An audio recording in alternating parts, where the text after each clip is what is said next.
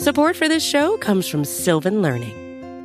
When children love learning, they can tackle any challenge life throws at them. Sylvan's Insight Assessment can help you determine if your child is ready for what's ahead. It can also identify gaps in learning and point out areas that could be of concern for your child so they can tackle what's to come. And right now, it's the best price of the year at $29. Go to sylvan29.com to learn more and get your child's assessment for only $29. That's S Y L V A N 29.com.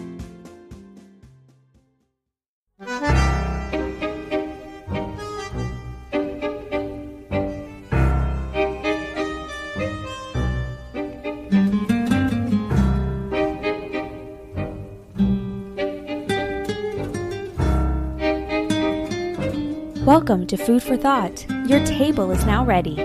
Your servers will be Nate Geary and Bruce Nolan. Our specials today are cold hard facts and fresh hot takes. Can I get you started with? I'm sorry, just one moment. Can I get a little energy in here?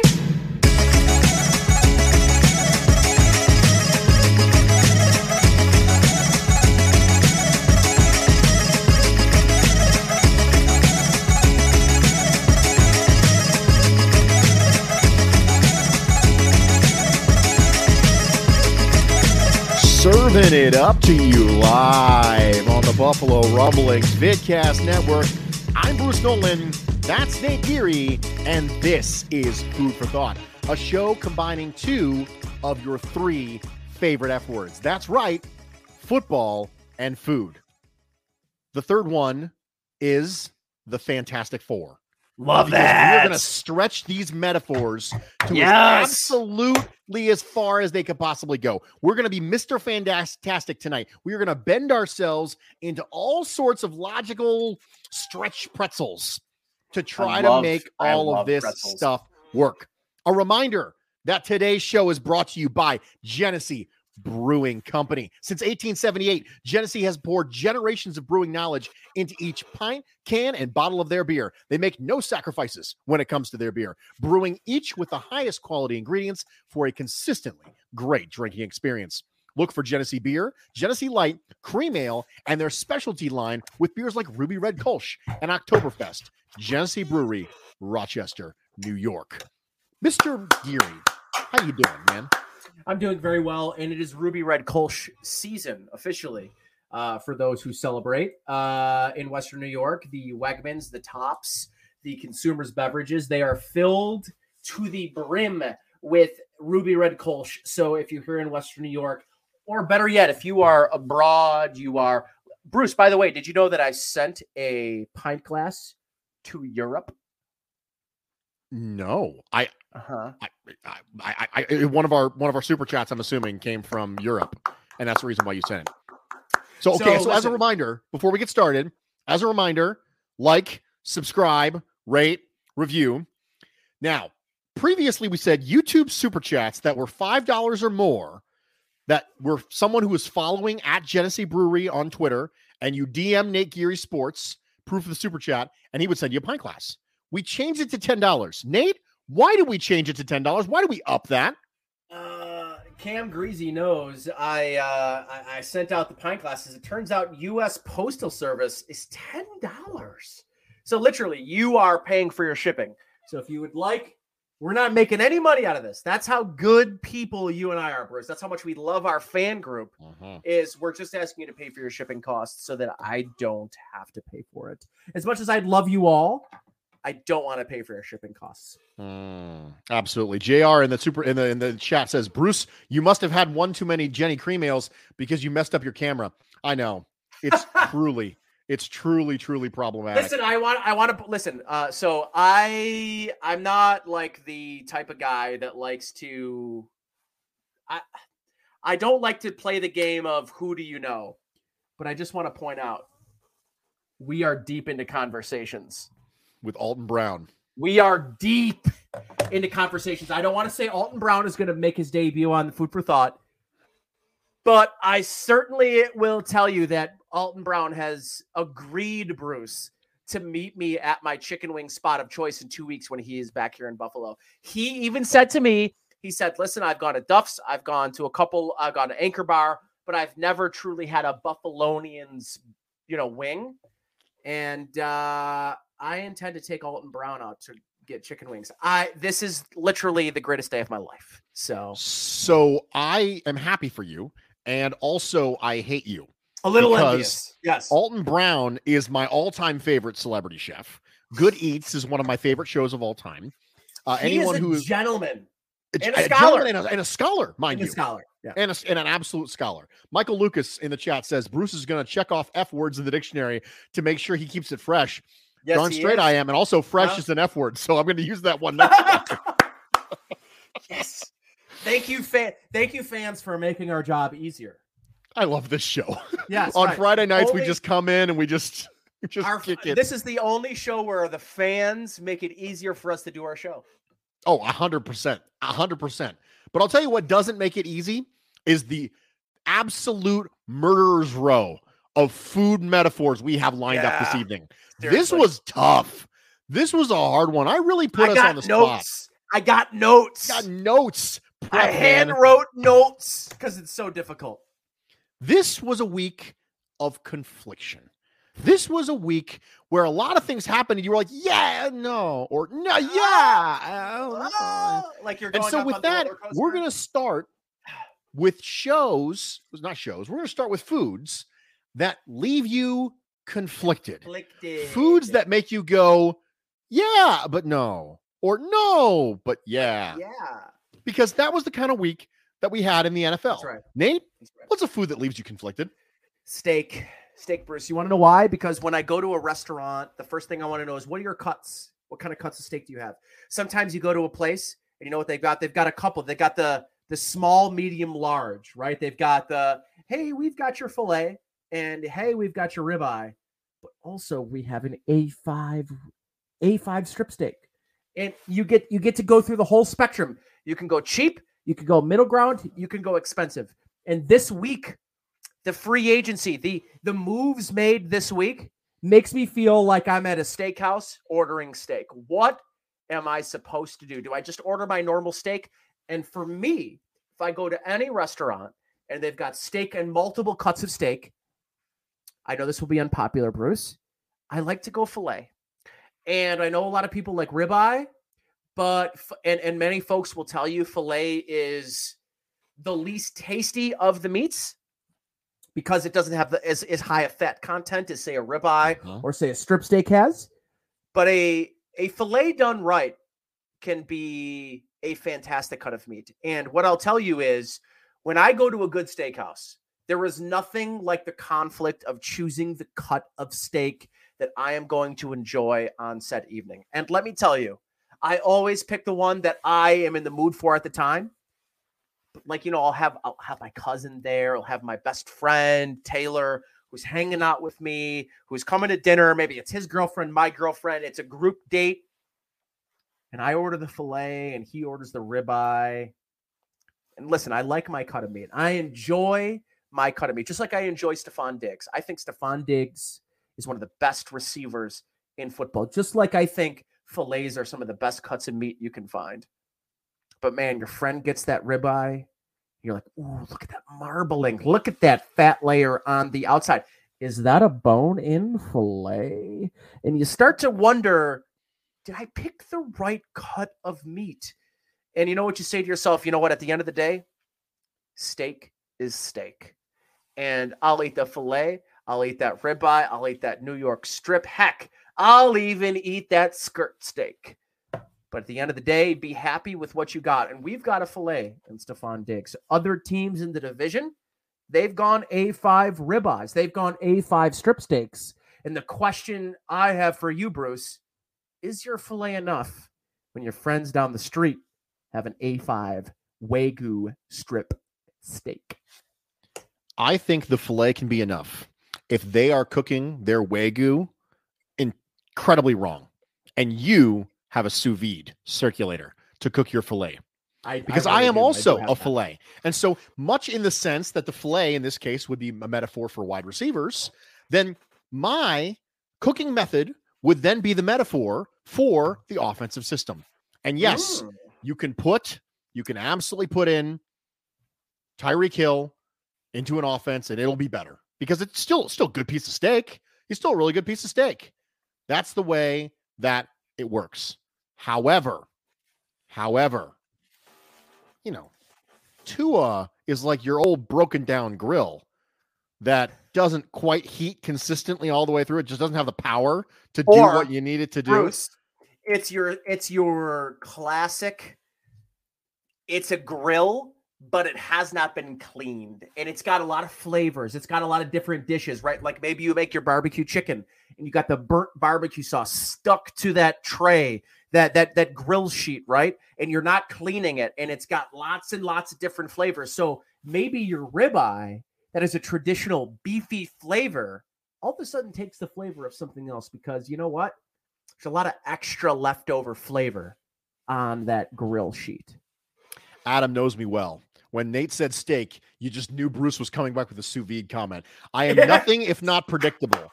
Don came And in with consistent. super chat. Yes, I am Don, nothing but you're not consistent. And I uh, listen, I've said Don, this before. Go ahead. Don, make Don, make sure you uh, direct message me at Nate Geary Sports on Twitter. Get me your shipping information, your first name, last name, and uh, and your address, and I'll make sure I get that out uh, out to you this week. Now, very important, super duper important, because quite frankly, we're not going to make it. We're absolutely not going to make it without this story. I had one person tell me, and this is one of my most one of my proudest moments in life was when I had someone give me a, what I was not sure at the time was a compliment, but now that I've gotten older, I've realized it was a compliment. They said, Bruce, I could set my sundial by you. And I said, you know what? Consistency, Yes, consistency. consistency. You know what you're going to get every time. That's right. That's right. So the food that leaves me conflicted is Pizza Hut. And I'll tell you why Pizza Hut leaves me conflicted. Because God, for some you. of us, Pizza Hut is nostalgia. that's right. It is just dripping in stuffed nostalgia. crust. Stuffed crust. Stuffed the, crust It is the only pizzeria in America that you can get stuffed crust pizza at. And that right there is nostalgia. But then you go and you go a couple years and you don't have Pizza Hut because I go a couple years in between having Pizza Hut. And then my wife and I will at one point say, we should get Pizza Hut. It's been like And- four years. You know what, Bruce? I, I just I want to intersect here because I think this is an important part of the decision making process of eating pizzeria. You have done takeout for two straight months, not every day, but every there's a day every month that you and your spouse do takeout, right? Like maybe that day's Thursday, right? Maybe a Thursday. Thursdays are takeout day, and you'll get the local pizzeria that you really love. Everybody has their local favorite, right? And then you have your second favorite, and that's the pizzeria you'll do every other or every two Thursdays. And then that third Thursday, maybe you got a taco place that you enjoy. Every two months or so, Bruce, you know what you do? You slum it up. You say, you know what I'm going to do today? I'm going to enjoy myself a Pizza Hut pizza because you know what you get with Pizza Hut, Bruce? Consistency. You could go to Puerto Rico. You could go to uh, you could go to whatever I don't know the state. I don't. I don't have a good city in Oregon. Uh, do you have a good city in Oregon? Uh, Washington Portland. State. You could go to Portland, Oregon. You could go to Portland, Maine, and you Yes. will get Pizza Hut, and it will be the exact same pizza, whether it's in Portland, Oregon, or in Portland, Maine. And my friend, that's the kind of consistency all of us need in our life. JR coming in here with some conflictual information. He says Little Caesars and Papa John's both have stuffed crust. I have never had it, but I believe you because I was at a Little Caesars not too long ago, and I think I remember seeing them having stuffed crust. Now that you think, now that I think about it, so I think it kind of works. But for me, Pizza Hut's conflictual because it's so nostalgic, and then I'll have it, and it'll be terrible, Yeah. and I'll turn to my wife and say, "Okay, so what um, did we do here? so we'll see you here in four years, same time, same station. and my wife will say, Yeah. And then we've gotten to the point now where it's a running joke. Three years from now, we'll go, I feel like we should have Pizza Hut. And she'll say, Well, it- it's gonna be it's gonna be uh bad. You know that, right? And I said, Yeah, yeah. Yeah. But we do it anyway. We do it Yeah. anyway because we're so conflicted that occasionally it goes long enough that the nostalgia wins out. And sometimes when you are conflicted by something, your particular status in life, your particular emotional stability in that moment will actually make the decision for you. Because sometimes I wouldn't be a sucker for the nostalgia. You know why? Because I just had pizza two weeks ago and it was terrible. So I'm not stuck a sucker for the nostalgia anymore. But guess what? Three years from now, Yes. when I find that next gray hair, then I'm going to be a sucker for nostalgia again. Next And gray hair. That means that I'm means you've plucked. That means you've plucked one gray hair, Bruce. I didn't say I plucked Last- it. I said I found Listen, it. Listen, last time I saw you, you were full of flush colored, freshly natural colored hair, Bruce. I've never That's- seen a gray. I've never seen a gray hair on your. On You head. weren't looking that hard. as a as, listen as a 22 year old male like you are, under 30. I've listen. Uh, for those that don't know, for those for th- for those that don't know, for those that don't know Bruce in real life like I do, young guy. He's like 22 years old. He's never experienced this is he's only had Pizza Hut 3 times and his parents have bought it for him the first two times. He's a young cat. There's no gray hairs in that head. That young that young vitriol Pe- people say stamina when they think of Bruce Nolan. I was born in 2001. They they think stamina when they think Bruce Nolan. That's exactly what they think. Hey, I one time did four podcasts in a row on a free agency Yes. night. That's stamina, if ever I've heard it. That is stamina. All right, food leaves us conflicted is down. Oh, now, here we go. The AFC has loaded up, Mr. Geary. Just this week, we have seen yet another quarterback transition to Yes. the AFC. This time, a different division in the AFC, but Matt Ryan going to the Colts makes them a markedly better team than they were last year with Carson Wentz, in my opinion. Because Carson Wentz, although the arm is not quite as shot as it is with Matt Ryan, is also a complete train wreck. He was basically a backup level quarterback the last couple weeks of the year. He was the reason almost single handedly they missed the playoffs. And he had the best running back in football and one of the best offensive lines. If Matt Ryan comes in and gives the Colts Philip Rivers level, they're better than they were when Philip Rivers played because Jonathan Taylor is better when Philip Rivers played. So for me, so for me, I am all in on the Colts being better than they were last year. I'm not saying great, but better. And another team loads up for a run.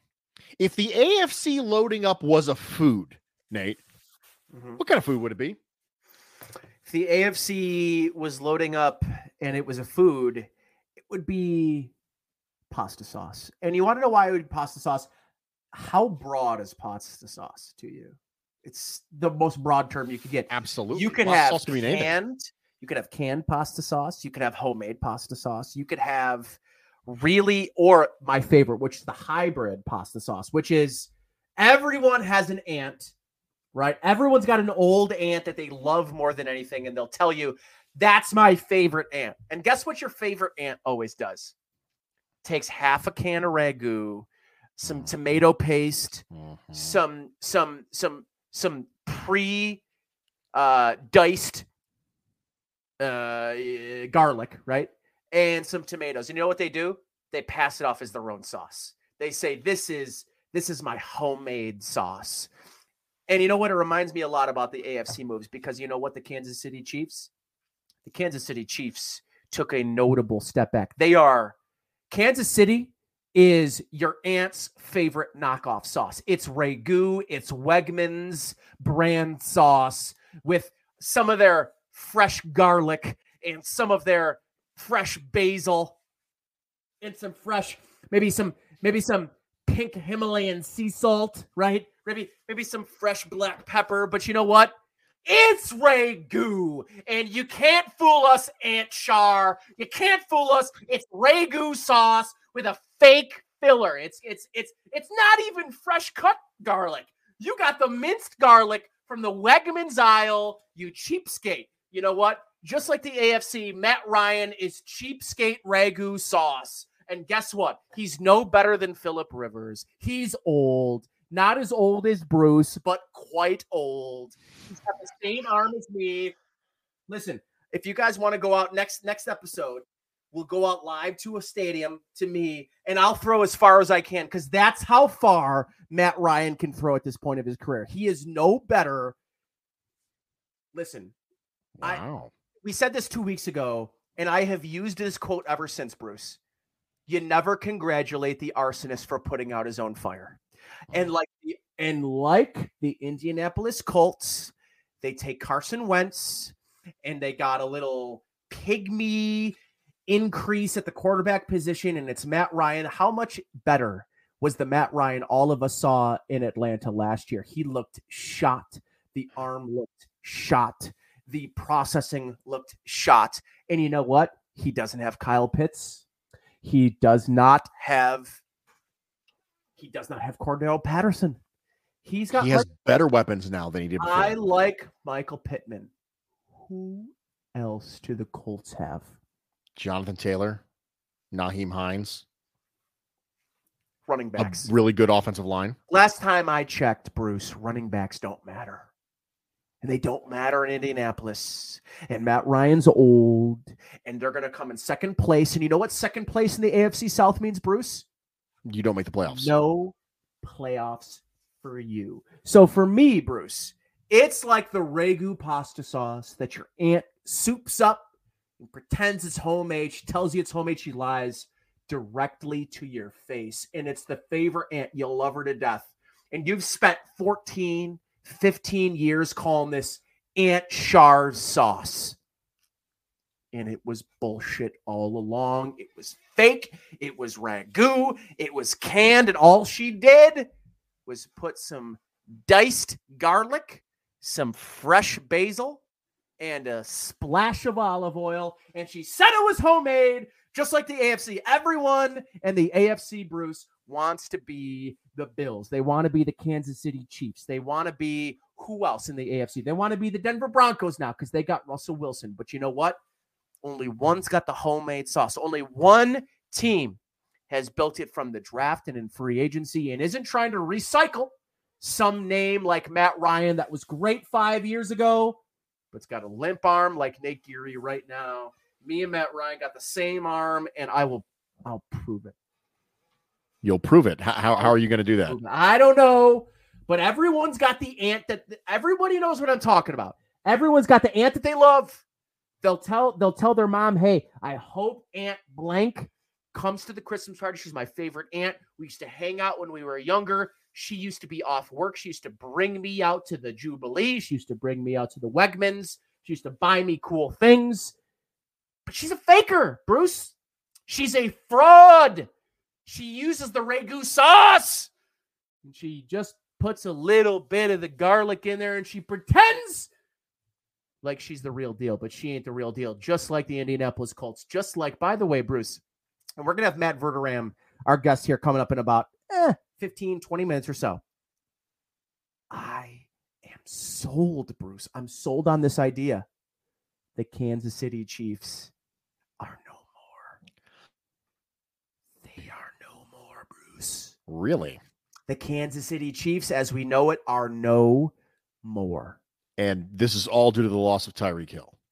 I listen, I know he's a wide receiver, and I know they still have Patrick Mahomes. and Travis Kelce and Andy Reid. They're not the same. Well, of course they're not the same, but you said they're no Tyreek Hill, more. Tyreek Hill will never be the same. I like Mc, Mike McDaniel's a lot. There's no shot. There is no shot that they will be able to utilize him in the same way as Andy Reid and Patrick Mahomes, who are an anomaly, will be able to use him. He's going to go to a team that has no idea how their quarterback will utilize the talent around him. And that's a fact. But in terms of Kansas City, Bruce, what are you scared of? Why? Let me ask you this, Bruce. Two high mm-hmm. safeties, right? Two high safeties is what forced Kansas City into throwing everything underneath.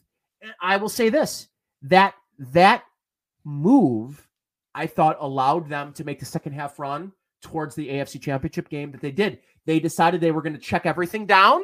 If you're going to run too high, we're going to dump everything down. What are you running too high against Patrick Mahomes for now? Who's beating you deep? Are you scared of Mecole Hardman? Uh, I'm not. Marquez I'm not. Valdes Scantling is pretty fast. Okay. He was a good deep threat for Aaron Rodgers. Uh, good. Is that the word you would use? Yeah, a good a good deep threat. Good at that job. Yeah, sure. Good at that role. He he is Mar- Marquez Valdes Scantling is the Isaiah McKenzie of the Bills, except Isaiah makes one million Hold and Marquez makes ten million. hold, hold, hold. What hold, is it? hold. Marquez Valdes Scantling. Would he be anything more than the fourth Bills' fourth receiver? He would immediately step in as the Bills' third receiver. Yes. Okay, third receiver making thirty million dollars, ten million a year. Listen, Bruce, I I know that sometimes I could come off as a hater. I think the Kansas City Chiefs made a gross miscalculation. A Okay. Well, here we go. Miscalculation. The last time you came out with a take this hot, I decided to make a bet with you, and I won. And that was Matt Breida and Devin Singletary and Zach. Moss, and you still owe me lobster for that. I do, and I intend on So, coming through. Are you ready for another bet? yes, yes, I am. Are you Yes, willing to put Yes. Are you willing to pet, put your money where your mouth is? Are the Kansas City Chiefs going to make the playoffs this year in the AFC West? Oh God. So I assume you say yes, right? Mm-hmm. I do. But if you think they're no more, if you think they're no more, I'll do it. I'll do it. okay, I'll do it. okay. Nate's going all in. Says the Kansas City Chiefs I'll are not it. making the playoffs.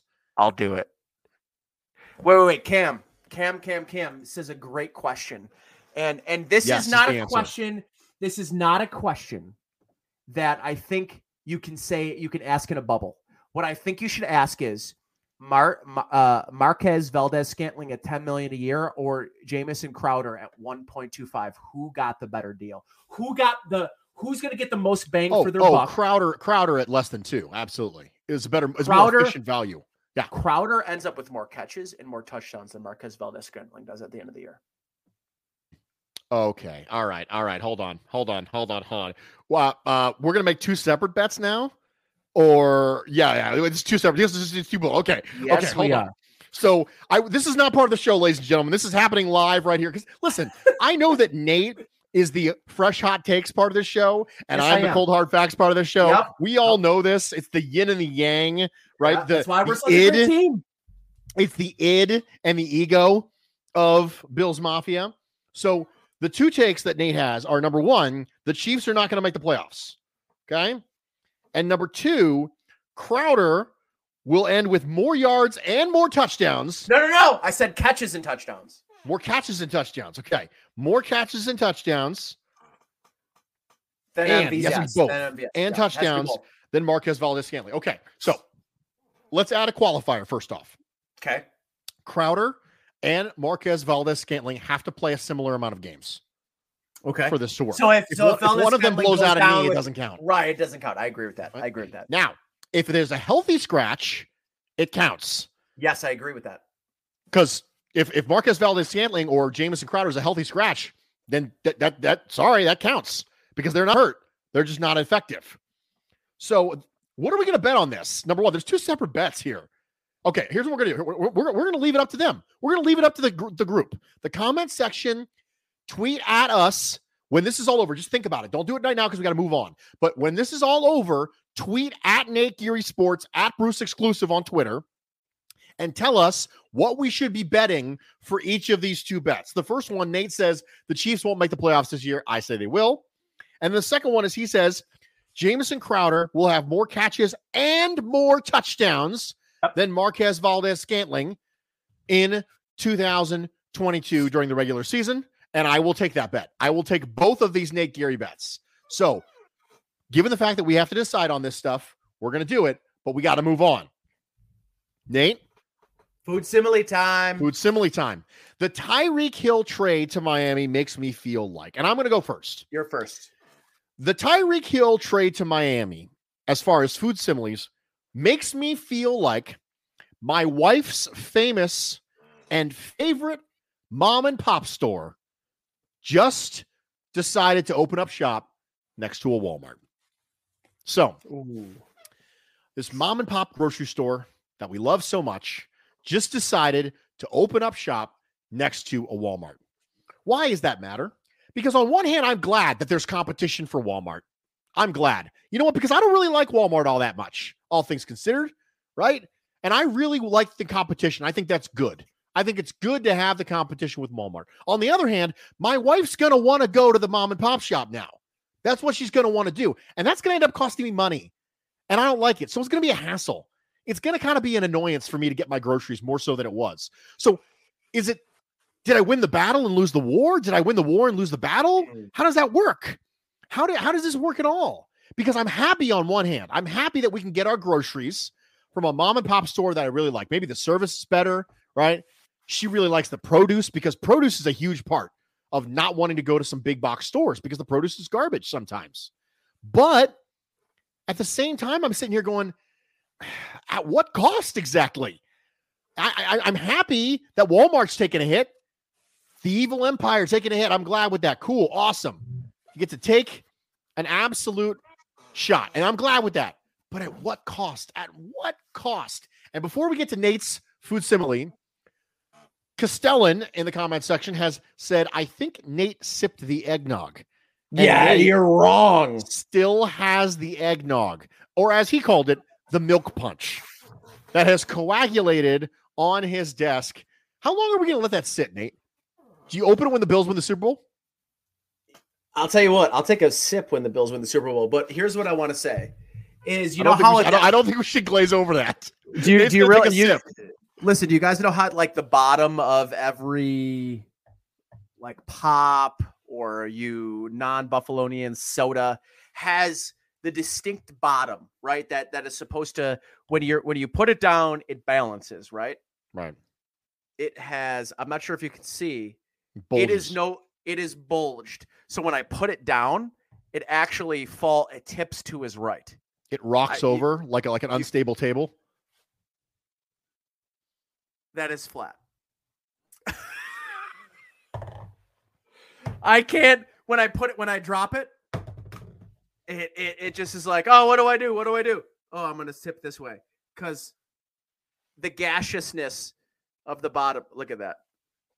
That's a that's a whole thing, man. That's an absolute whole thing.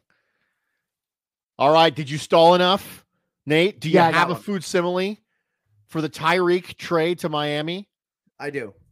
Tyreek Hill to the Miami Dolphins is a lot like my girlfriend ordering chicken wings, but getting ranch dressing. And listen, I am of the mind that ranch dressing is not the worst thing in the world for chicken wings. There's worse things you could put on chicken wings, by the way. Okay. But the thing about blue cheese in its natural state, which is, by the way, mayonnaise. I am not a mayonnaise fan but I do like blue cheese, which makes me somewhat of a hypocrite, right, Bruce? I'm a hypocrite. A little bit. I'm fine with that. I'm fine being coined that. But there's nothing worse than being out at a restaurant and the waitress coming over and saying, What would you guys like today for dinner? Well, my girlfriend says, I'll take the chicken wings, 10 single order. Can I get ranch dressing on the side? And the first thing you feel as the partner of someone ordering those chicken wings is that's fine. You order chicken wings. I'm proud. I'm, I'm happy that you ordered the chicken wings. Much like you're much like you're happy the Miami Dolphins are adding pieces. But you know what? Blue cheese is a lot like Tua Tagovailoa And the reason it's a lot like Tua is that each of us, all of us agree that blue cheese is important, right? For us, anyways. For me, but what if you like chicken wings, but you don't believe the blue cheese is important? Much like the quarterback, the blue cheese plays an integral part to the success of your offense. And you could have great pieces around you. You could have great sauce. You could have a great cook on that chicken wing. You could have a great crispy outside. In fact, Bruce, you can have the perfect sized meat to skin to cook ratio. And everything can be ruined by a poor blue cheese just like a great wide receiver, a great group of wide receivers, a great tight end. Heck, you might even invest in a great left tackle. You might invest in a great sauce to hang out on the left side of your offensive line. But if the blue cheese is bad, it could ruin everything. And I will tell you, as much as I like Tyreek Hill, as much as I believe he is the most unique weapon of the 21st century. In fact, I believe Tyreek Hill is the most unique and dynamic weapon in NFL history. And even with that, just like I believe chicken wings are the great, great equalifier of everything that we eat. I love chicken, but you know what I like more than chicken breast, chicken thighs? I like chicken wings. I love chicken wings. And a great, extra crispy cooked chicken wing can all be undone with a crappy blue cheese, just like everything in Miami can be undone with crappy quarterback play. I suspect Tua is far more like ranch than he is blue cheese. I literally can't keep up with your takes today, Nate. I can't keep up with them. I think you're overwhelming me I, with the takes I would agree. I would agree. because Chiefs aren't going to make the playoffs. Jameson Crowder is going to catch more catches and touchdowns than Marquez Valdes Scantling. Also, Richard. also before we get to, before we get to Richard, before we get to kid. Richard, you just said that Tyreek Hill is the most unique weapon in the history of football. Easily. Easily, Easily. what, like, really, Yeah. the most unique weapon in the history of football, Yep. more than like Michael Vick, Yes. who had does basically nothing like him at the time. Right. Name me another name me another person in the NFL that can force defenses to defend you a different way that isn't a quarterback. Uh, literally every dominant running back. Grow up. Derrick Henry does not. Derrick Derrick Henry does not force people to have their defenses differently, and he's a running back. Derrick Henry is two pieces short of a uh, or he, he's a biscuit short of a uh what what was the what was the thing about uh Popeyes. bis- He's a, he's a Popeyes biscuit short of a being cop. tight end. Yep. And what does that have tell to do with tell, tell me you you don't agree that Tyreek Hill, in terms of speed, creativeness with the ball in his hand, but just generally when you defend a team, yes, you're right. Derrick Henry is a unique animal. Tell me someone with the top end speed and the pivot ability of Tyreek Hill. I I cannot now, think of nobody. player. nobody? Go back, go back 25 years, Bruce. Who has the twi- the quick twitch ability that Tyreek Hill does? I don't have one.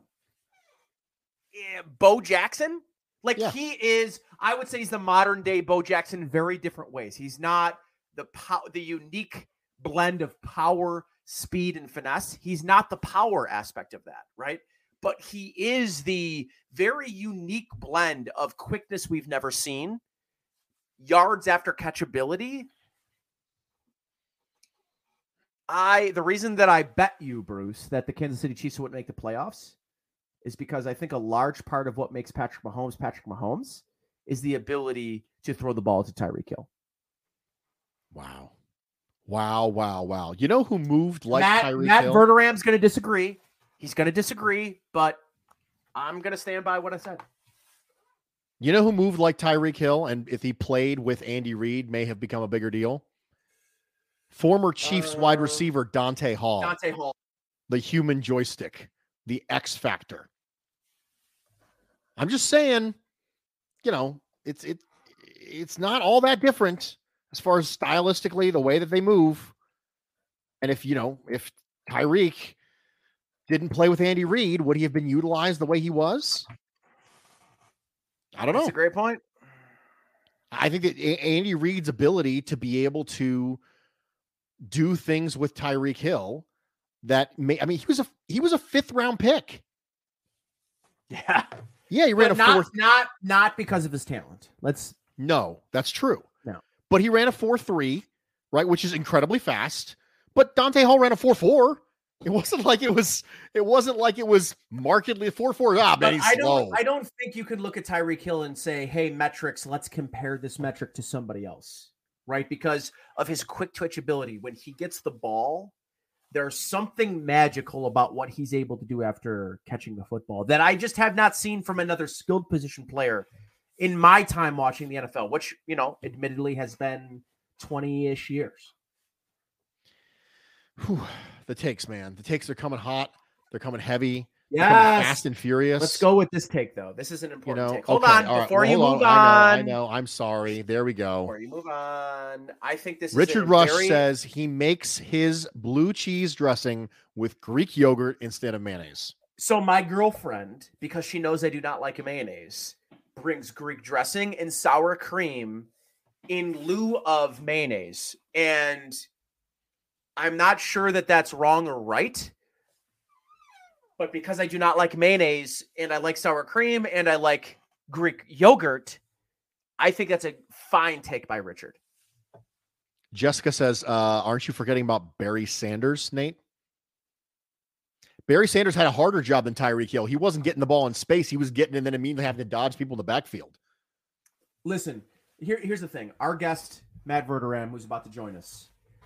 I have said this, and I said I know I, we we were on Matt Matt Perino's Spaces today, and I tried not to over. I I I try to realistically talk about Tyreek Hill, and maybe I'm talking outside the boundaries of who Tyreek Hill is because of the impact he probably makes leaving the Kansas City Chiefs, but I think it's understated the type of player Tyreek Hill is in today's NFL.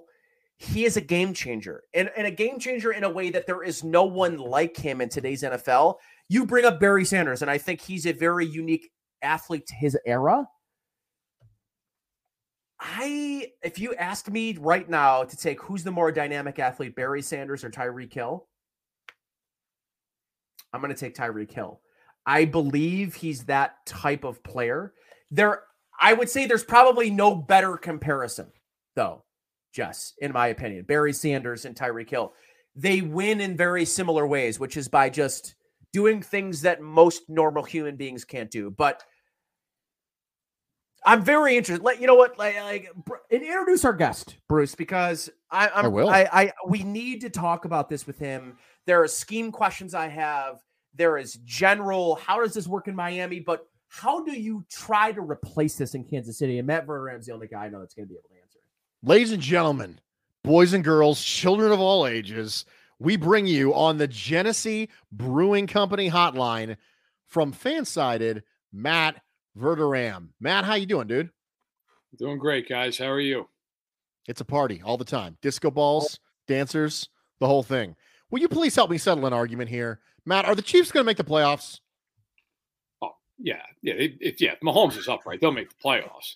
Why is, is, is Gary over here arguing? they're not gonna make the playoffs? I just made a bet with Nate Geary Yeah. Because he Yeah. went off the deep end and decided that the Chiefs weren't going to make the playoffs in a loaded AFC West without Tyreek Hill. And I'm trying to decide how Listen. badly I'm going to rake him over the coals with this bet.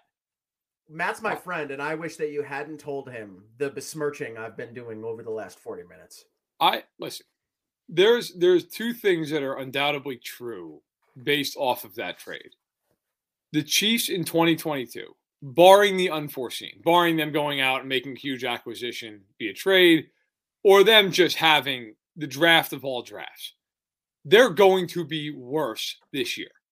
I don't see any plausible scenario. I've seen people already start floating out like this, like, well, Juju Smith Schuster and, and Marquez Valdes Scantling. Look, that that's fine.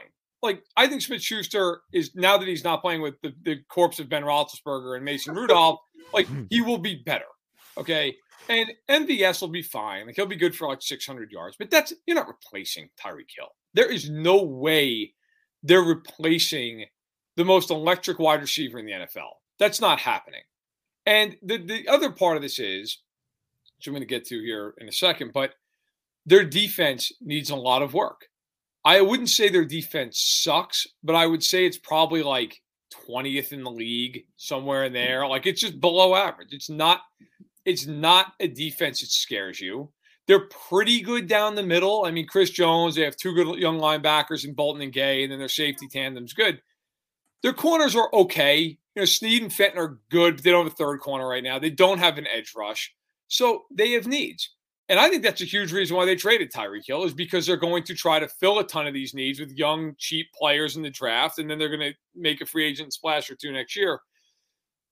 That said, the other truth with them is I would be shocked if they don't make the playoffs. It's just with it's kind of like in Buffalo with Allen. Like even if Diggs blew his knee out, God forbid, they would still make the playoffs. He's just too talented. Like he would win them 10 or 11 games. It's kind of how I feel about the Chiefs. They have the AFC South this year. They should still beat all those teams. You know, they play the NFC West. They'll beat Seattle. They should beat Arizona, I think. Um, you know, and then even if they split in the division, which I think they could do a little better, but even if they split, you know, they win a game here. I mean, I think they're going to get themselves to around 11 wins. They're just too talented, but I don't think they can win the Super Bowl with this roster. I don't. I, that I don't see. I think they can make the playoffs. I think they can even win a game or two in the playoffs, depending on the matchup. But I don't think they could go any further.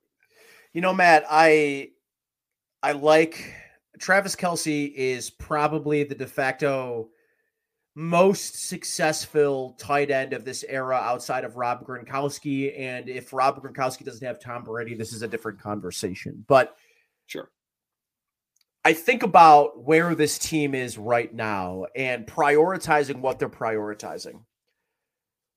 It's hard for me to try to find a route to say, this is a smart move. This is a calculated move because you're going to create X amount of space by not re-signing a, a, player that's making, by the way, thirty million dollars a year. By the way, I just just by saying this, I think my, the Miami Dolphins are absolutely insane for paying a player when you're not truly that player away from winning a Super Bowl. You right. play a guy thirty million dollars a year because you're a thirty million dollar a year player away from making a Super Bowl, and I don't think anybody on this in this particular podcast is going to agree that the Miami Dolphins were Tyreek Hill away from winning a Super Bowl.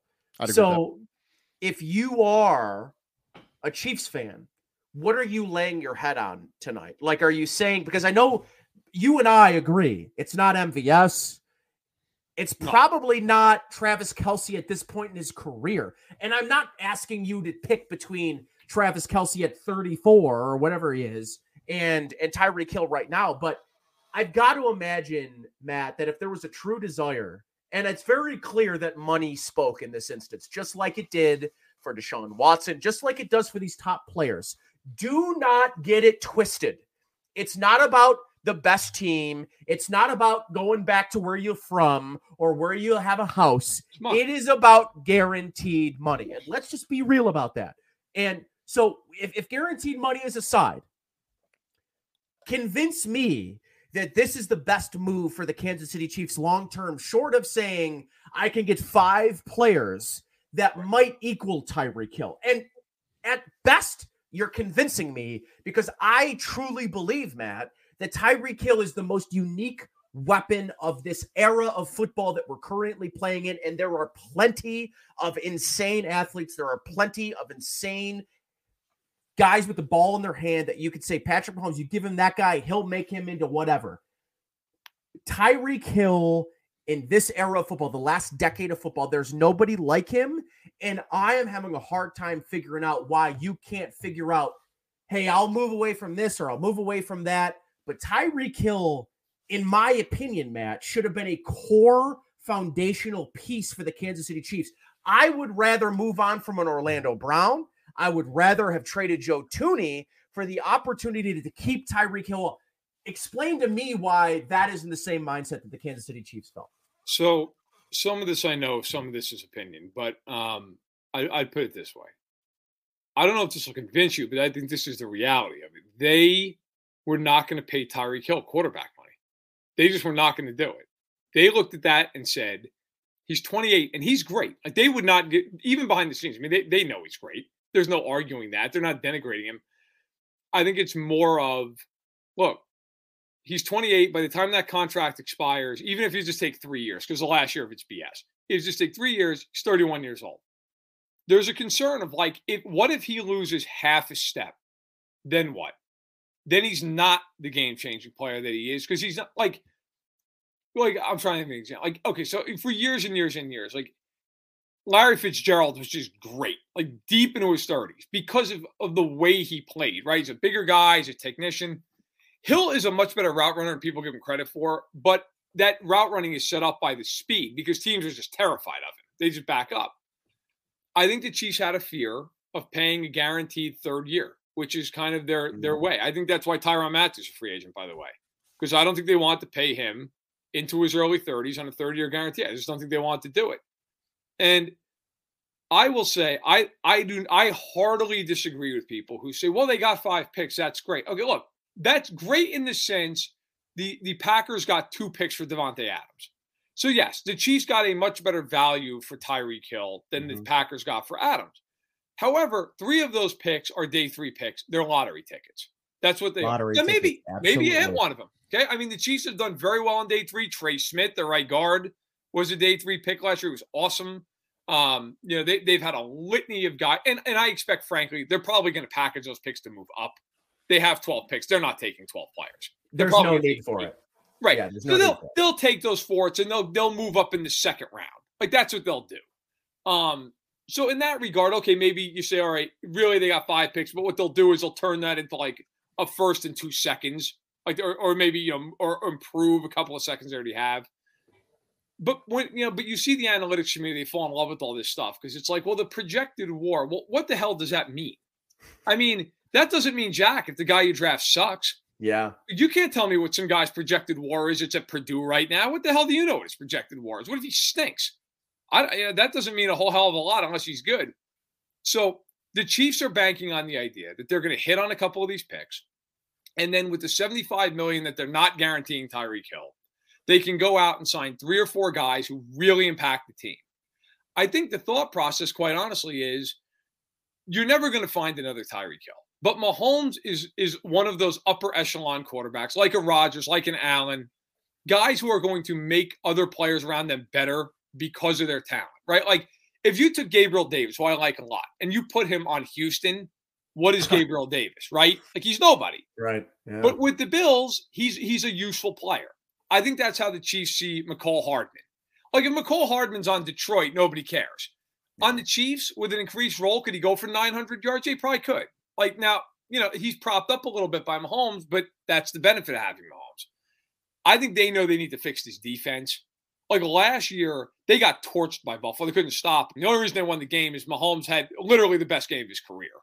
And it just went back and forth, and the Chiefs won a coin toss at the end. I mean, that that's essentially why they won. But then in the AFC title game, the offense, even with Tyreek Hill, they couldn't get going. And I think part of that was offensively in the past handful of years, they have gotten stagnant in the sense of they are so reliant on Hill and Kelce that anything else that has to happen becomes a nightmare. They can't they can't function because everything is funneled to those two guys. I still think this team's going to score a lot of points. They have a very good offensive line. Andy Reid's a very good offensive coach. They've got Kelce, Smith Schuster, Hardman, MVS, all these guys. Like they'll they're gonna score. They have to fix their defense. So I think the selling point, the long long version here is if they fix the defense and that becomes a top 10 defense in the next couple years. I think I think that works better than well, we have Hill at 31, but we're still giving up 25 points a game. And every game has to be a shootout, especially considering the quarterbacks in their division. So I think that's the plan. But you got to execute that. Like that's fine and well that that's your plan. But you knew what Tyreek Hill is. You don't know what these picks and, and this cap space is going to turn into. Now they've they've done well with this front office, but you've got to execute that, and that's the risk they're taking. So you brought up one of the things that factors into this decision, which is we got to fix this defense. You Yep. brought up another thing that factors into this decision, which was we guarantee a third year he's going to be 31. What kind of player is he going to be at that level if he loses a half a step? Let me add these two, and I want you to try and give me percentages on these two factors. The first one is we have Andy Reid, offensive mastermind. He made a fifth round pick into the superstar. He can do it again with somebody else. He can at least cover it up. He can make up for some of the flaws. He can redesign the offense. You know, rumors going around that maybe it's going to feature more running backs in the passing game. CEH season perhaps is upon us. Things I, like I, that. I calm down with CEH. So, Thank you, Matt. Listen, Bruce owns CEH in our dynasty league, so he's trying to push a narrative. So, He- so tell him he's a guy. He's fine. Please tell him to grow up, Matt, and I'll appreciate it. okay. I'm sorry, Bruce. Go ahead. So thanks for that, Nate. Um, but moving along, the first thing is okay, he's Andy Reid. He can fix it, right? He can turn just a guy like Clyde Edwards Helaire into something meaningful as part of the offense if he designs things. The second thing is we have Patrick Mahomes. And we have Patrick Mahomes. And if we have Patrick Mahomes, then you know, the rest of it's going to fall into place. So you already named two really significant factors, right? And those are obviously part. If we're making up the reasons why the decision was made, and it totals to be 100%, what percentage of it is we have Andy Reid, and what percentage of it is we have Patrick Mahomes? So I think I think the number one reason is they just were not going to commit thirty million dollars a year to a receiver going into his thirties. Like I, I, I would say maybe that's forty percent of it. Like they just were not going to do that. Mhm. And I would also tie into that forty percent. They just believe in themselves in a scouting sense, in a coaching sense. Like they believe we will go. Maybe not find Tyreek Hill because I don't think they're naive enough to think that, but they believe we will go out and find good players and we'll coach them up and we'll figure it out and we'll win football games. Um, and then I, I think, you know, look, as far as those other two things go with Reid, that's probably a good 20% of it. Like Andy Reid is probably the best offensive schemer in the league. Now, he has other deficiencies at times with the way he coaches that team. That, that AFC title game, I got to tell you, Kansas City, and they'll, they'll never forgive him for that game. I mean, the Bengals are dropping eight guys just basically with a white Yeah. flag up. The Chiefs are just throwing. Everybody wants to kill Mahomes for that game. And I'm not apologizing for Mahomes. Andy Reid cost them that game. Like a hundred and uh, eighty percent cost him that football game. If you go watch the film of that game, like it's hilarious the amount of guys in the box on a given play. But anyway, I digress. So I would say that. But the other part of it, maybe 30% of it, no question. They look at Mahomes, and I don't think it's in the way of like, well, we just have him. We'll just put it on him. I don't think it's that. I think it's more of we know what we have in him. He's fantastic. He is going like so. The year they won the Super Bowl, Tyreek Hill got hurt in Week One, and he, he missed like half the season. Week two, they go to Oakland, and Demarcus Robinson, who is look, he's an NFL receiver, but nothing more, right? Like he's just he's kind of he's a guy. He he is what he is. Demarcus Robinson, the first half of the game, had 200 yards and three touchdowns. Like Mahomes was just bound and determined to turn him into Tyreek Hill in that game. Now, do I think that Demarcus Robinson could ever do that consistently? No, which is why he never did it again consistently. But they they were able to do that. If you go back and look that year, like they would just turn a certain guy that game to somebody who had 120 yards and two touchdowns. Like they did it with Byron Pringle, and they did it with Demarcus Robinson. And then now Sammy Watkins is more talented than those two guys. But they would do it with him for a game. We'd have 180 yards and two touchdowns. I think they believe in that. Like Albert Wilson, the first game Mahomes ever played was some throwaway game in Week 17 of his rookie year against Denver. He got Albert Wilson a $24 million contract. Like you go back and look at that game, Albert Wilson had 100 yards, and Miami gave him $24 million. Yeah. Like, Albert one Wilson game. was the epitome of just like a guy. And Yeah. Mahomes turned him into in- into Jerry Rice in that game. So I think all those things converge. But I really believe more than anything, they just looked at this and said, we can better allocate this money by spreading it around. I mean, look, I know you guys, at least I know Nate is. I, I'm assuming Bruce being a Buffalo, guys are hockey fans, right? Like, so I grew up a New Jersey Devils fan. And Oh, that's too bad. for years and years and years and years and years, when they were winning cups and going to finals when I was a kid, they would lose players all the time. They would lose really good players like Scott Gomez and Bobby Holik and Alexander Mogilny and Scott Niedermayer, and they just kept winning. And the biggest reason they kept winning was they had a system they believed in. They were able to fill it, but The also the guy in net. Yeah. Brodeur was just it- at the end of the day, you had to beat him in a seven game series. And obviously you could do it sometimes, but more often than not, like your goaltender was not nearly as good as him. And he was going to find a way to beat you in he was going to shut you down unfairly in two games. So if the Devils did anything in the other two games, they're going to win. I think it's similar to what with what goes on with Mahomes. Like the, the Chiefs are going to win nine, 10 games in regular season simply because they play an inferior opponent and Mahomes just kills whoever they're playing. He's going to throw for 400 yards against Jacksonville and they're going to score 38 points. And that's going to be the game that MVS has three touchdowns, right? They're just going to kill them because you can just overwhelm them. They are not going to be better this year. I would be shocked. If they are, it's a master class by Reid Mahomes or Veach if they draft incredibly well. Yeah. To me, this year, Buffalo, if Buffalo doesn't win the Super Bowl this year, and I don't mean to put pressure on you guys, it is a failure. That team is far and away the best team, in my opinion. The Bills are just better than everybody else in the AFC. They should go to the Super Bowl. Like, to me, they've knocked on the door the last two years. Last year was a brutal loss. They were every bit as good as Kansas City. Okay, the year prior, maybe not. This past year, they were. Last year, yeah. They were every bit as good. This year, to me, like if Buffalo got in a playoff game against Kansas City and lost to the Chiefs, at that point, that's a failure. Like yeah, I agree. the Chiefs maybe should give them a game. I mean, have Mahomes, got a bunch of, but they should not beat them. They should not beat them. But Buffalo is the best team.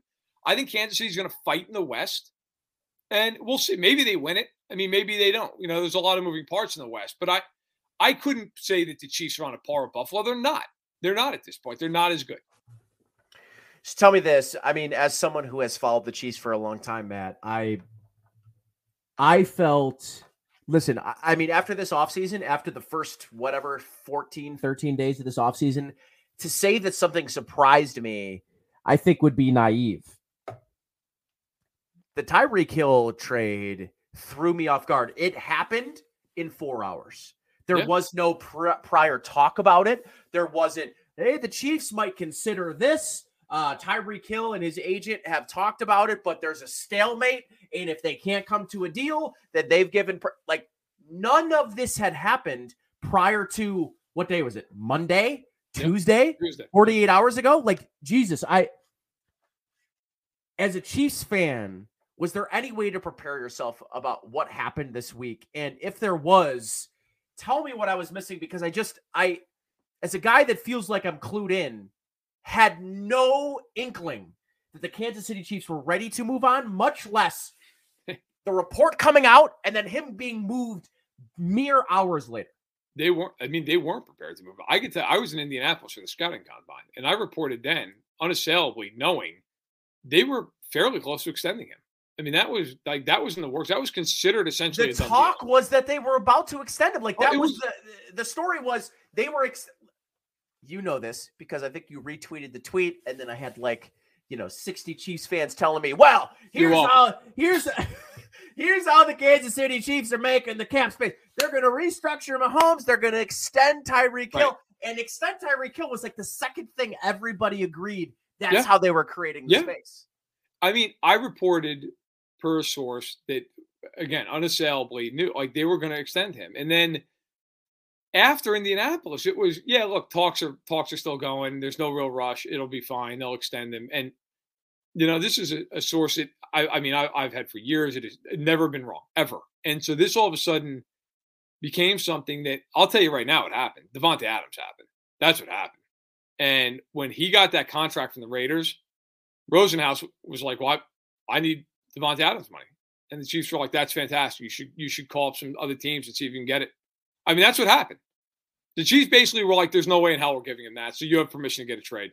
We're gonna, which is which I will say for the Chiefs, whether that turns out to be sheer ignorance and stupidity or a genius stroke, I don't know yet. But like a lot of times, you know, teams like you heard after the Davante Adams thing, you heard the Packers like leak out, like, well, you know, we were going to offer him that, but he just what.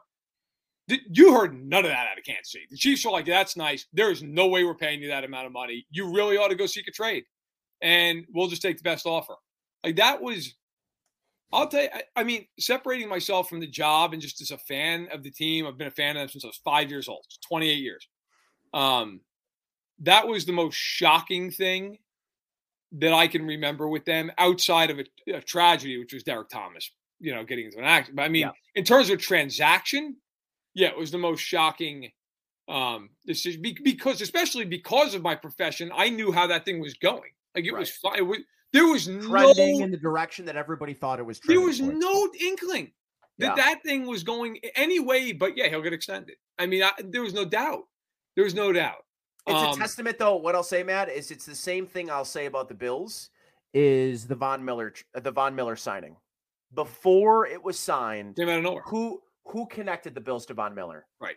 Not one insider. It wasn't Rappaport. It wasn't Schefter. It wasn't anybody. None of the big people. And it's the same thing I'll say about Kansas City. Is I'll say about as I'll say about Buffalo. Is there organizations that do not feel they need to leak information to to to to forward their narratives, to forward their agenda. They don't care because they win. They don't care because they're winners. They That's win. right. I mean, the- the bottom line is in Kansas City, they don't care. They go to the AFC title game every year.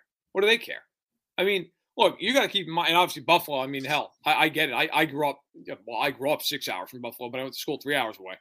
Know a ton of Bills fans, and you know, obviously the Bills have gone through heartbreak throughout the years. The Chiefs, I mean, that was the Chiefs until four years ago when when Right. Mahomes showed up, and all of a sudden they're they're in the AFC title game every year and they win the Super Bowl. But I will say, uh, you know, from a, from a fandom perspective, it was a tough one because you really, you know, it's weird. Like that football version, and the same thing will be true with the Bills if and when they win a Super Bowl down. Like that's your version of Camelot as a fan. Yeah. you finally have that. And it, even though you know, like it's not going to go on forever, you just feel like as a as a fan of the team, I'm like, yeah, they're just going to go back next year on 14 games because they have these guys. And when you trade him, I mean, he along with Kelce and Mahomes represent what that team is. And so for him to be gone, you're like, you're kind of shell shocked. Yeah. Like he's gone. Like they traded him. But I'll say this, and I honestly say this from an analytical, like an analyst standpoint. I don't know if that's going to be a good trade or not. They're going to have to do a lot of work to make it a good trade. They're going to have to nail some picks. They're going to have to do well in free agency, and they're going to have to execute their plan. But I will say this for Brett Veach: there are a lot of GMs who would have just signed him to whatever he You're right. wanted Yep. because they would have just said, "Well, my God, I'm not going to be the guy who trades him. I'm not going to be the guy who moves on from him." I give Veach a lot of credit for having the, the conviction of uh, the courage of his conviction to just say, I think this is right and this is what we're going to do. That takes guts. Now, he may be wrong and it may hurt them, but he was very strong. Look, this is what we're doing because it's the best thing for the team. And I would expect now, look, they are going to load up defensively. That team, that is the one way they win this deal. If they hit on those picks, those are young contracts, those are cheap contracts. Yeah. And all of a sudden, even with Mahomes on the books, they have a lot of cap flexibility. They can go out and really do just about whatever they want for the next couple of years in free agency. But that's where those picks come in. You got to hit on them. If you don't hit on them, you lose the trade. If you hit on them, okay, look at the Herschel Walker deal, right? That famous one. The Cowboys, they hit on those picks and it set up a dynasty for them. The flip side of that is the Browns trade all those, trade all those, they get all those picks for Julio Jones, right? If Yeah. I can say that correctly. And everybody at the time was like, Atlanta's crazy. Atlanta's crazy. How'd that work out? Yeah. The Browns drafted a freaking fullback in the second round, okay, because they're the Browns. And who who won that deal? Like that's people always talk about process over results. I can I can I swear on your podcast? Yeah, sure. Absolutely. Okay. That is the biggest load of bullshit on the face of the earth. This is the NFL. This isn't fifth grade math class where you show your work and get three quarters of a point. Okay. This is the NFL. Your process doesn't mean shit if you don't pick good players. If you get good players and you look, the Rams, their process is a train wreck, I think, It's, in a lot of ways. it's atrocious. It's a terrible. They won the Nobody should follow that process. Nobody, nobody's firing Les Snead because his process was ridiculous. They won. They Yeah. did it. Nobody cares what their process is. Look, I think what's going on in Cleveland right now, to be very honest, I think it, it to be generous is a very risky move. To be blunt, I think is abhorrent in some regards the way they've handled this. But you know what they're banking on? The second he throws a touchdown pass, nobody's going to care anymore. Nobody remembers. it's a horrible reality, but it's the truth. That's the NFL. You're based, you're judged off your results in this league. And if the Chiefs go out and they blow all these picks, I don't want to hear from some guy who's an analytics person. Well, you know, their their process was good. Who cares? Their process isn't winning them a game on Sunday. But if they go out and they nail three of these picks, then you're like, yeah, that's great. It was worth the move. So it'll be it'll be fascinating to see in a couple of years how this plays out and who won and who lost and how it shakes. I think Brett Veach, Matt, used the NFL acronym in its most complete sense. Not for long. And I think they're betting that Tyreek Hill, the player that he is today, won't be the same player for very long. But Matt, tell the folks where they can find your work if for whatever reason here amongst our listeners there and following you or checking you out on your uh uh, I know you've got a podcast. You write weekly articles. Tell the folks where they can find your work. Yeah, I just yeah, listen, uh fansided.com, stacking the boxers up every Monday, cover the whole league. So even though I'm even though I come on here and talk a lot of Chiefs at National NFL. So it's the whole league and then uh yeah, stacking the box the podcast. Tuesdays go live at eleven o'clock central, uh noon Eastern over on uh, YouTube. You can subscribe there, you can check that out. Um I mean, also do the Arrowhead Addict podcast because at Fanside started as a Chiefs thing. I'm guessing not too many people are interested in that, but we You do have some Bills know. fans who like are the, we have like a, a decent amount of Bills fans who actually are like there every week and have a good rapport. So you can check that out as well. But yeah, um, and I'm I'm on Twitter way more than any human being should be. So I think Fansided has cornered the markets on elite mats. You and Lombardi, our Lombardo, are two of the best. Uh, we cannot appreciate you enough for being so generous with your time, man. Thank you for joining us as always. Uh, you know, listen, when there's Kansas City Chiefs news, when there's when there's movement, you're the guy we go to. So we really appreciate you, boss. hey, no problem. Thanks for having me. When you need mealtime inspiration, it's worth shopping Kroger, where you'll find over 30,000 mouthwatering choices that excite your inner foodie. And no matter what tasty choice you make, you'll enjoy our everyday low prices, plus extra ways to save, like digital coupons worth over $600 each week. You can also save up to $1 off per gallon at the pump with fuel points. More savings and more inspiring flavors make shopping Kroger worth it every time. Kroger, fresh for everyone. Fuel restrictions apply. All right, Matt Verderame there on our Genesee Brewing Company hotline. And of course, the Genesee Brewing Company hotline is brought to you by, you guessed it, the Genny Kolsch, which is back in stock at your local Wegmans, Tops, your local, wherever you find your Genesee rotating seasonal specialty beer. And Ruby Red Kolsch is the official beer of summer, brewed with natural grapefruit flavors for a slightly tart and incredibly crushable, drinkable experience. I Bruce, got my first 12 pack of Genny Kolsch. I'm going to send you some Genny Kolsch because I know you're in Antarctica. It's hard. You do not get Genny. Am I right in Antarctica? Oh, I'm sorry. What? What? what? Oh, I'm sorry. What, so what were sorry, you? Bruce. What? Sorry. Jason Taylor in the comment section says Bruce got quiet. Did he fall asleep? I think that's as long as I've ever gone without Listen. speaking on a show. this is your maybe first, ever. This is your first clue to the time zone that Bruce is in. But whatever time zone the South Pole is in, that's where Bruce is in. What time zone is the South Pole in? I wonder. I don't know that off the top of my head. Somebody please I- help me with this. Someone should help us with that. I yeah. feel like I should know that. I feel like that's a factoid that I should actually know about, but I don't. But here is a factoid I do know about. We are not going to make it to listener emails this week because we were running behind, but we do need to do winners and losers from this week in the NFL. easiest close loser out. of all time. Got to have a digestive. I'm going to go ahead and just toss it up. You- why don't- Softball. Why don't I do the loser for both of us? Because there's no way that there's going Go to be ahead. multiple losers. Loser for both of Cleveland us. Go ahead. It's the Cleveland Browns. I don't know how anybody could ever lose as badly as the Cleveland Browns. From the move itself to the press conference today, what an embarrassment the Cleveland Browns have portrayed themselves to be over the last couple of weeks. And listen, there's a lot of things you could have done right. The the Deshaun Watson move in a vacuum can be defended. The problem is what they did today was not a defense of their move. It was an utter embarrassment of how they described, explained, and defended the move of trading for a player with 22 credible accounts of sexual harassment against women.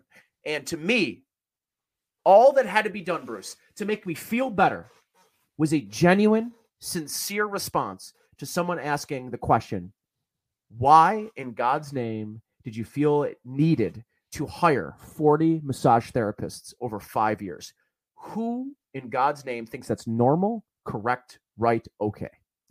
And instead of giving the people some integrity, giving the people something to let us sleep better at night, the Cleveland Browns gave us what they gave us today. And listen, I get it. He's an elite quarterback. There's no doubt about it. He's a top five player when he's available on the field. It's a real disappointment to hear the things that that franchise had to say in defense of their move today. It was even more of a disappointment to hear the things in defense of his own actions that Sean Watson had to say. And an opportunity to make things okay, not good, but okay, to make me feel better, to make the guy. But here's the thing not me, not you, Bruce, but the females, the women that follow the Browns, that don't just follow the Browns, that follow the NFL, to not give them some level of understanding, credibility, and acknowledgement I think was a big missed opportunity by the Cleveland Browns. They're the biggest loser, not only of today, Bruce, but probably the year. It was an opportunity to set the record straight. And Deshaun Watson has had plenty of opportunities to not just say that he's not going to counseling because it's not true, not just to say, by the way, a guy that texted unsolicited one of those massage therapists to apologize for making her feel uncomfortable. Deshaun, if you unsolicited in a way had to message one of those women that you apologize for making her feel uncomfortable, you in yourself acknowledge at least part of the the systemic allegations against you. If you can't even acknowledge that, it's a missed opportunity. So for me, the Cleveland Browns, losers. Deshaun Watson, loser. And it's too bad this league, this society, but more importantly, the Cleveland Browns couldn't stand for a little bit more than a couple extra wins every year. Last week on Food for Thought, I don't know if you had a chance to listen, Nate, but It was I- fantastic, Bruce, and I appreciate that I share a podcast with someone who understands the gravity and the levity, who who respects the people that they interact with every day and every week, like you and your wife and me and my girlfriend. And I simply could not imagine what it would be like to cover the Cleveland Browns, Bruce. And I appreciate the things and the stances you took. Um, I I apologize that I wasn't there to be with you live doing it because uh, I would have supported you and echoed everything that you said. I thought it was um, incredibly important. And although we're just a podcast that talks about food and football, I think it's also simply important to talk about fairness, which is another F that we should talk about more on this podcast, which is making sure that the, the, the female folk that listen to this podcast that interact with you and I, Bruce, feel comfortable, feel like this is a safe place for them to enjoy football.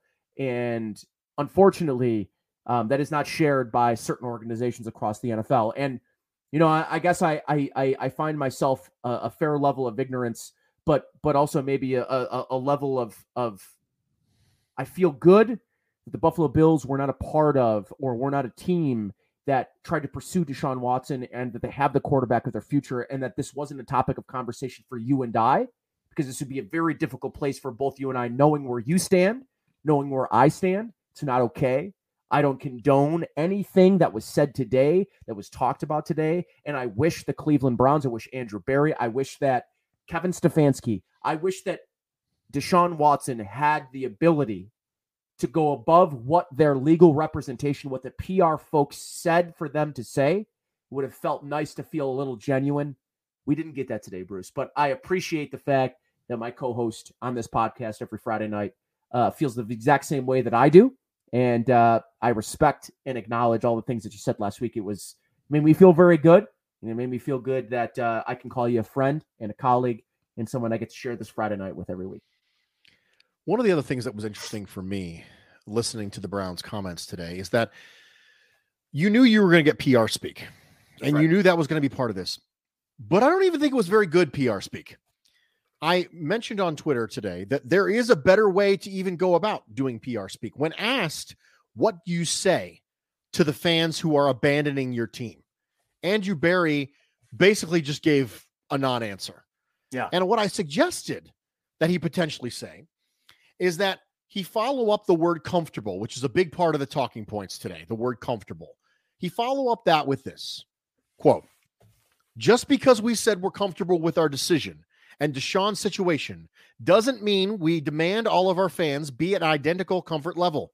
We respect others' rights to draw a line in the sand in a different location than ours. How about that? How about just recognize that what you have done today and what you are continuing to doing affects many people in many very personal ways. And if they decide that they don't want to be a fan of the Browns anymore, maybe just say okay. Acknowledge those people and tell them that it's okay. I listen, we have Uh, we have information that that made us comfortable. And and listen, acknowledge your decision wasn't an easy one, and it was made with the women. The thing that really pissed me off, Bruce, is hearing the Haslams who didn't have the balls to show up to the live press conference, and instead they sent out the general manager and the head coach to to to acknowledge and to explain the decisions made by the people above them. That was a real missed opportunity. But more so, Bruce, there is nothing more frustrating as a guy with three younger sisters than to hear Jimmy Haslam throw his own daughters and his wife under the bus to say, Well, I gave them the ability to veto this, and they didn't. What a crock of shit. You know, like what a crock of shit, Jimmy Haslam. Way to, you know, you've got you've got daughters, you've got a wife. Don't leave it up to them. Have a set, have a pair, and make the decision based off the information that you've been given. And let me tell you, none of them acknowledged it. None of them acknowledged that. None of them even said, Bruce, that they, without a doubt, believe that Deshaun Watson is innocent. None, nobody said he's innocent. And that is to the day, to this day, that really makes me feel dirty about being a fan of the NFL. I'm not, listen, as a guy that defended the Cleveland Browns for a long time, I'm good. I'm good on defending that franchise, that city. Maybe not the city. I, I, think there's a lot of good people within Cleveland that do not agree with this move. It's just too bad that the owner, the general manager, the head coach, the player, the guy involved in all this, nobody could say anything with a level of genuinity. You know, just just to be genuine and to be sincere. It's a real disappointment. So with that, who's your winner this week, Nate? Who is the winner in the NFL this week? My winner. It feels Derek like there's Carr. losers everywhere. There's a lot of losers, but there. I think the biggest winner's got to be Derek Carr getting um, Davante Adams and getting the player that you know I think he's wanted to play with since he's gotten into this league. And frankly, Bruce, I think the reason, the biggest reason that I believe the Kansas City Chiefs aren't a playoff team is because I believe the the Las Vegas Raiders are a playoff team, and I believe more so than a playoff team that they might be the best team in that division. Now, if you remember correctly, you were not a Raiders believer this No. time last year. You were not a Raiders believer when I said I thought they were going to make the playoffs. And mind you, they made a playoffs. But you think that the addition of Davante Adams by himself takes it from a team you're not really that much of a believer in to the best team in the AFC West? I do because it's not just Adams; it's also it's also uh, Chandler Jones. Um, it's it's the rounding out of that defense. Um, you know, I believe that they're still probably in the market to go grab a uh, a corner of some sort. I think the Cleveland, or I'm sorry, I think the the uh, the Cleveland. Right, we've been talking about the Cleveland Browns. I believe that the Las Vegas Raiders have taken a step both in coaching competency and overall player competency. That I I, I think they're better than the Denver Broncos are right now. Well, that leads me to my winner. My winner this week is Russell Wilson. And I know that I'm stretching it a little bit because technically he was traded last week, but I didn't get a chance to talk about it because the Browns had to go and one up everybody with their bombastic maneuvers. But for me, getting free of Pete Carroll is a big deal. You know that I've gone on record, I've said this before. I am not a Pete Carroll guy. I made some waves by putting him in the third tier of my NFL head coaches a couple years back, and I got absolutely lambasted for it. The public was coming for blood. They were coming for my head, Mr. Geary. But I stuck to my guns and I said, no, I don't think Pete Carroll is an upper echelon head coach in this league. And I have a feeling that you're about to see it. I have a feeling you're about to see how much Russ Wilson covered up, and more importantly, how much one of the greatest drafts of all time over 10 years ago has continued to cover up a lot of the mistakes that Pete Carroll has made. Okay. So for me, Russell Wilson is the biggest winner because he's going with an offensive minded head coach, and that is Nate Hackett with an absolutely loaded stack of weapons. And I already said Jerry Jeudy was my biggest winner, so I couldn't use him again. So the biggest winner is going to be Russell Wilson. Oh, and by the way, the biggest winner is going to be me when it actually is Clyde Edwards Helaire season and he gets, you know, 280 touches next year. Just saying, Nate. Just saying. You know, if you're ever going to get past me in the dynasty playoffs, I'm going to promise you it's not going to be because of Clyde edwards helaire Clyde Edwards Helaire. Clyde the Glide taking me to the taking Matt me to the said such. He's just a three-peat guy. championship, To baby. quote our guest Matt Verderame, just a guy. Just a guy, just a guy standing in front of another guy trying to score him some fantasy points. Ladies and gentlemen, thank you for being here with us Yes. tonight. We hope you had a good time. It's great to get Nate back on the show. Please don't keep leaving me because then I have to do it Love ya. solo and it makes me very sad. But a reminder if you sent us a super chat today that was over $10, please screenshot the super chat, screenshot you fire following at Genesee Brewery on Twitter, send it to at Nate Geary Sports. We will get you a pint glass in the mail. Ladies and gentlemen, thank you for being here. Thank you for your sensitivity to some of the issues we are talking about today. Thank you for laughing with us. Thank you for being serious with us. Thank you for being engaged with us. And we hope you didn't leave hungry.